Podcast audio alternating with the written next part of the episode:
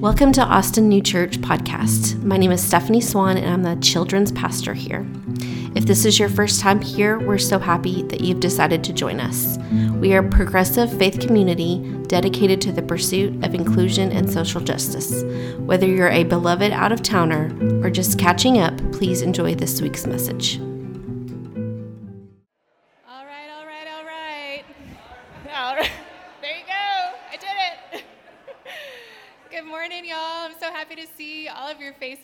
Morning. If you don't know me, I'm Catherine Johnston. I am the teaching and creative pastor here at ANC. What, what? And uh, I'm not going to say my middle name like Jason does for some odd reason, odd reason. Actually, if you really want to know, my middle name is Elizabeth, which I'm sure you don't want to know that. But by the way, if you're picking a baby name, just think about the fact, like, think about would the name you're picking, the first, middle, and last name, fit on a driver's license? Because my name is so long, Catherine Elizabeth Johnston, that it won't fit. Like, it's too long for a tweet, I think. I mean, I don't know, is Twitter a thing? I don't know if it is or not, but. Anyways, yesterday, um, the rabbi, Jason and Trey, and I went to the rabbi's synagogue, Agudas Achim, and we shared just a delightful day together for their first day of the festival of Sukkot. Um, we shared poetry and food and sacred texts and an interfaith dialogue with them, and we're just so grateful for the warmth and hospitality of that community. I just feel an overwhelming sense of unconditional, positive regard um, when I'm with the rabbi and with that community. So I just wanted to show you that picture. It was a beautiful day. But this morning, before we really dive in, um, I would like to invite us all sort of into an intentional pause this morning, just for permission for you to release whatever it is you might need to release this morning. So if you would like, and you don't have to, but if you would like, close your eyes or soften your gaze on something in front of you. Find the breath in your body. Feel your feet on the ground. Let your shoulders drop if they'll cooperate with that this morning. Release the tension in your forehead and your jaw. And with your eyes still closed, bring your attention to your mind's eye. Imagine with me that you're standing in a circle with other people. And look around the circle. Who's there? Do you see strangers, familiar faces, friends, family, lovers? Now look at the center of your circle. What is in your center? Is it a glowing light, a stone, a tree, a fountain, empty space? It's going to be different for all of us, but what is in your center?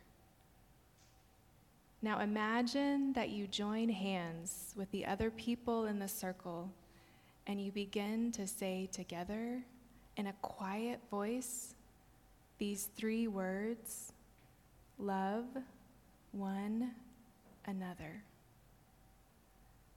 Love one another. You can open your eyes. This fall, the lectionary walks us alongside Jesus in the book of Matthew. And over and over again, we saw and we will see Jesus teach on the kingdom of heaven. And he's going to answer questions like what is it? Where is it? Who's in? Who's out? Who's in charge of this kingdom? Last week, Jason peeled back the layers of the parable, the laborers in the vineyard, and we saw the kernel of the question that Jason asked us Wouldn't it be nice if we all lived in the reality that we all deserve love, even and maybe especially ourselves? And this week, we pick up with Jesus in the temple. He's teaching the people like he was last week. And our text for today is going to have two different sections. We're going to read them separately. In the first, Jesus is having sort of an argument with the religious leaders, and in the second, he's going to tell a parable. So let's read the first portion of our text, Matthew 21, verses 23 through 27. Jesus' authority is questioned. Verse 23 When he, Jesus, entered the temple, the chief priests and the elders of the people came to him as he was teaching and said, By what authority are you doing these things? And who gave you this authority? And Jesus said to them, I will also ask you one question. If you tell me the answer, then I will also tell you by what authority I do these things. Did the baptism of John come from heaven, or was it from human origin? Okay, let's pause for a second. What things are the religious leaders referring to in this passage? Well, the day before what we're reading here, Jesus comes into Jerusalem after sort of hiding out as a country rabbi for most of his life, and he busts straight into the temple where he starts flipping over tables. We didn't read that last week, but that's like what happens right before this. And now he flips over those tables and he sets up a classroom in somebody else's religious space and starts teaching the people. So, understandably, the religious leaders are like, Who do you think you are? Like, where did you go to school? What credentials do you have? Who trained you? They're the gatekeepers of that power, and they're looking around at each other asking, Who let this guy in? Where did he come from?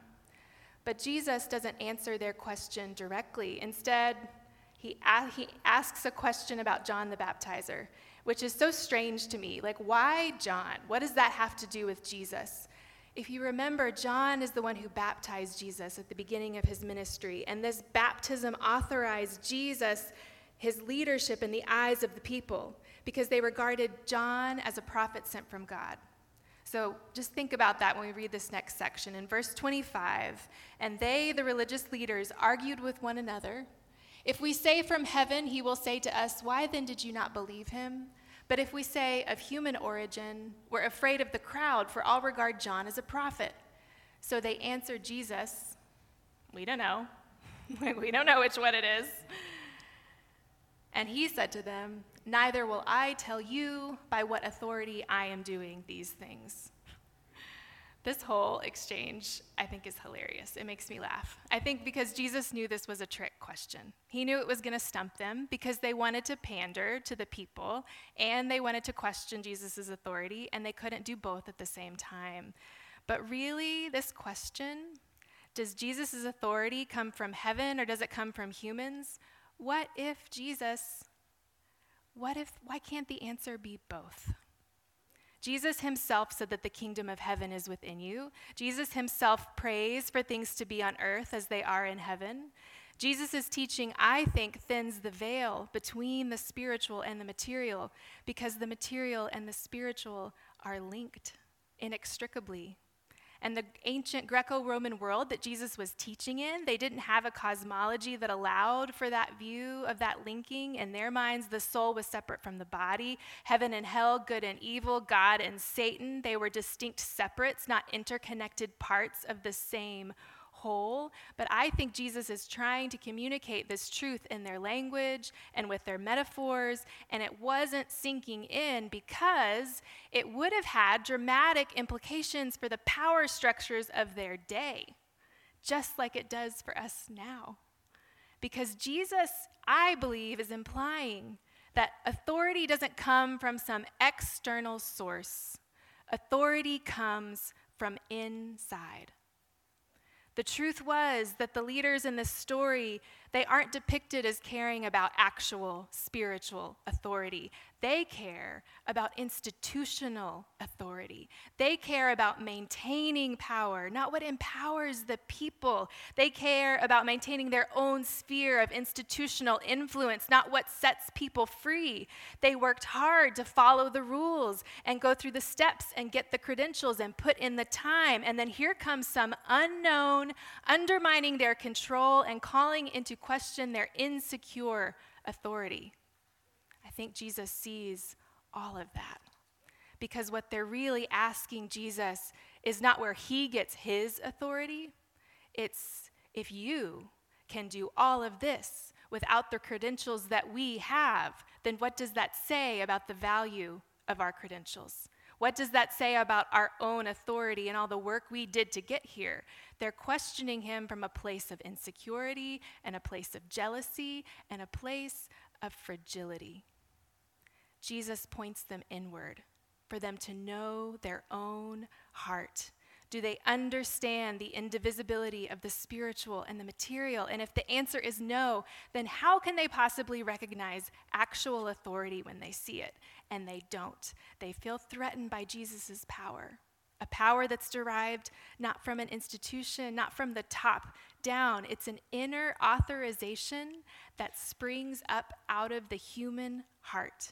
It's an authorization that grew in a womb and gave birth to itself not in a palace, not in a temple, not in the sterile seat of institution, but in the dark and damp earthiness of a grotto, in the mess of a manger. That's the kind of authority that Jesus had. Edwina Gateley is a poet and a wise spiritual teacher who has chosen to practice in a religion where women cannot be ordained as priests. And I want to read a poem to you called The Anointing. It's what she has to say about spiritual authority. Just listen. There were no crowds at my ordination. The church was cold and bare. There was no bishop to bless and consecrate, no organ music filled the air, no solemn procession went before me, no cross nor incense smell. There was no song nor incantation, and no pealing triumphant bell. But I heard the children laughing in the stench of city slums, and I heard the people sobbing at the roaring of the guns and the stones cried out before me as the sirens wailed and roared, and the blood of women and children in the arid earth was poured. There were no crowds at my ordination. The church was cold and bare, but the cries of people gathered, and the songs of birds filled the air. The wind blew cold before me, and the mountains rose and split, and the earth it shuddered and trembled, and a flame eternal was lit. There were no crowds at my ordination. The church was cold and bare, but the Spirit breathed oh so gently in the free and open air. She slipped through the walls and the barriers, and from the stones of the earth she proclaimed, Oh, see my blind, blind people. See woman whom I have ordained. Whatever system of authority you grew up with, you don't need the authorization of anyone but your own conviction the spirit that whispers to you in the free and open air. Because Jesus says, earth says, spirit says, heaven is not an empire, it's not a temple. It's not a corporation. It's not an economy. Heaven is not even in the cold and empty Christian church. Heaven is not an institution. Heaven is in the free and open air. It's in our relationships to one another. It's the connection between you and me. It's the connection between you and this earth. That interdependency, that mutuality, I think is the kingdom of heaven. And who could possibly give authority for that to happen? Nobody, because Everybody does. We share in that authority. It's woven into the fabric of this universe because it's the way that we live our lives. And as I say all this, I realize it's really ironic that I am standing here speaking with some measure of authority about how everyone has authority. like, we still have these old structures of hierarchy in the church where you all are listening to one person. But I hope that what a sermon is, is a conversation between the two of us. It's a conversation between me and you, and a conversation between you and yourself, and whatever other thoughts you bring to the table. Um, your voice, you're listening to your own voice as much as you're listening to mine. I'm just opening up a conversation. I think the religious leaders missed that. They were looking for authority. But you don't need authority when there is no hierarchy. When there is mutual autonomy and connection, you don't need obedience and disobedience. And in a circle, everyone is equidistant to the center. Everyone is the same distance from the source. In a circle, you can hear each other's voices, you can have a conversation with each other, and you can resonate in oneness. So, in the second portion of our text, Jesus is going to illustrate this with a parable. He's going to paint a picture, And it's the same setting as last week's parable, and it's the same setting as some other parables this fall. He places it in a vineyard, not in a cold and bare temple, but in the free and open air. So let's read the second portion of our text Matthew 21, verses 28 through 32. This one is the parable of the two sons. What do you think? A man had two sons, and he went to the first and he said, Son, go and work in the vineyard today. And he answered, I won't. But later he changed his mind and went. And the father went to the second and he said the same. And he answered, I go, sir, but he did not go. So we have two sons. One says yes and then doesn't go, the other says no, but then changes his mind and does what the father asked. So Jesus asks them, Which of these two did the will of his father? And they said, The first.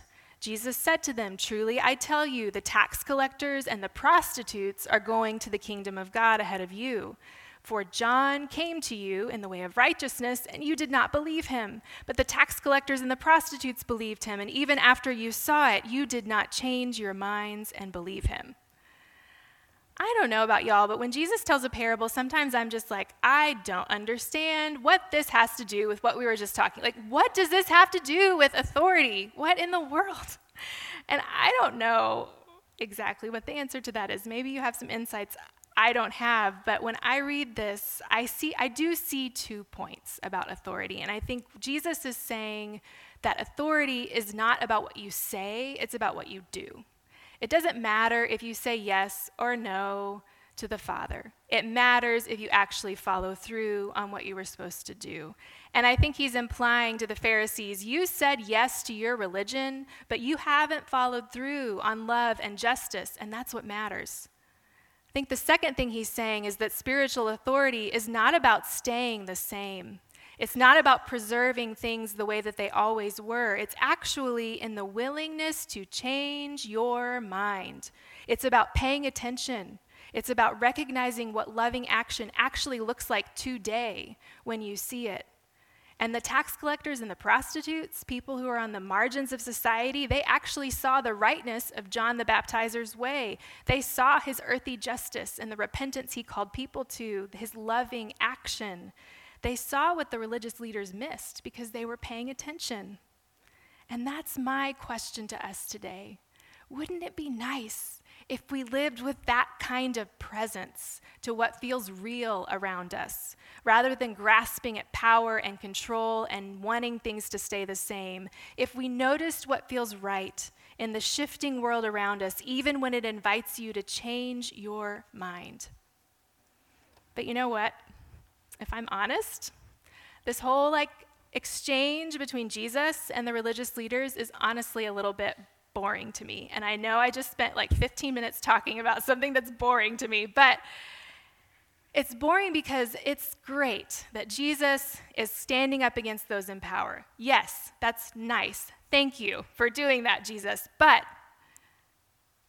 I don't know if you've ever thought about this before, but Jesus was still in a relative position of privilege in that society. To those chief priests and elders, sure, he was a country bumpkin. To the Roman government, he was essentially a non citizen. He identified himself with someone who was murdered for standing up against power, John the Baptizer, yes, but he was not oppressed in the same way that women and slaves and lepers and tax collectors and prostitutes were oppressed in that society. He was an ally to the oppressed more than he was one of the oppressed at that point in his ministry. And so, what would interest me more is if this were a conversation between one of those marginalized people and these leaders. That's the conversation I wish had been recorded. And don't tell me that that couldn't have happened because it was the first century, that it would have been unquestionable, because we do have those stories. Their influence was just dimmed by Christianity when it was institutionalized in the third and fourth centuries. So let me share some of them with you. Thecla was a Turkish prophetess in the first century. She was a contemporary of Paul. She, Paul the apostle, she asked Paul to baptize her, and he said, You're not ready yet. But she knew herself.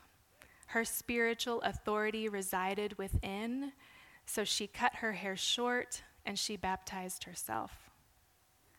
Perpetua was a young woman who refused to recant her teachings of love in the face of crushing empire. Sounds like Jesus.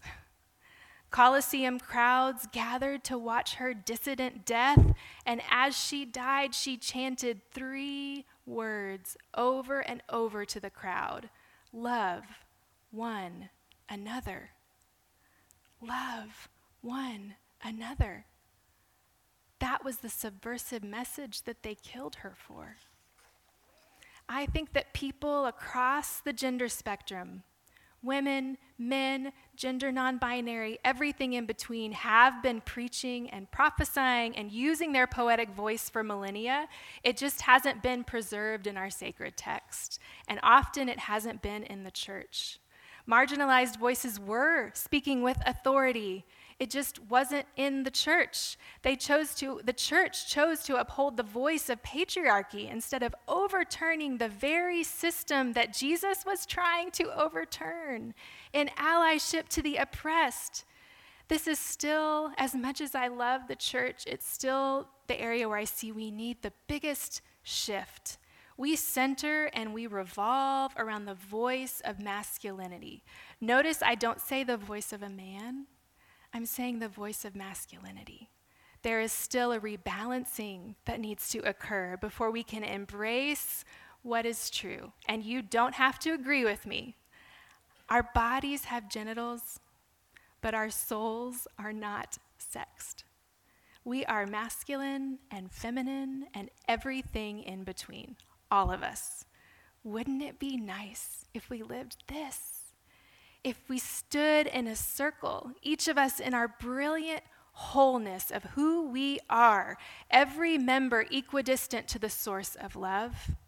Jesus advocated for this, but he was not the only voice in the circle. His authority didn't come from his singularity. His authority came from the fact that the words he spoke echoed in the hearts of all the people who were standing in the circle with him their hearts and their hands rose up with a yes, and this created the authority behind Jesus' movement.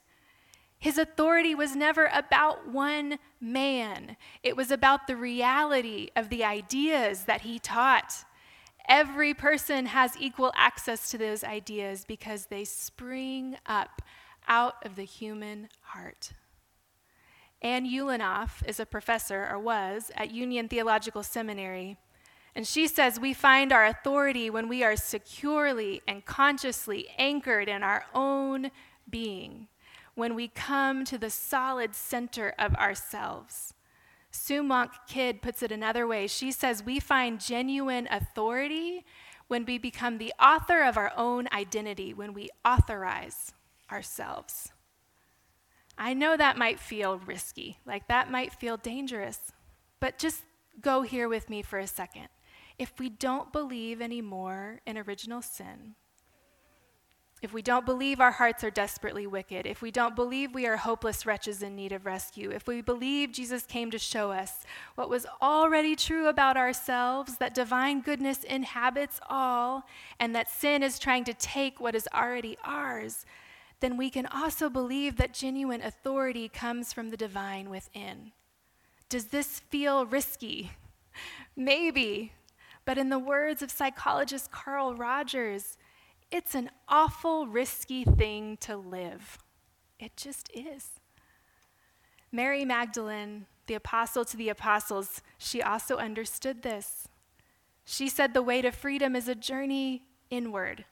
Spiritual authority resides within. It's not based on an external marker, but rather, as Meggan Watterson said, on the depth of someone's spiritual transformation and subsequent wholeness.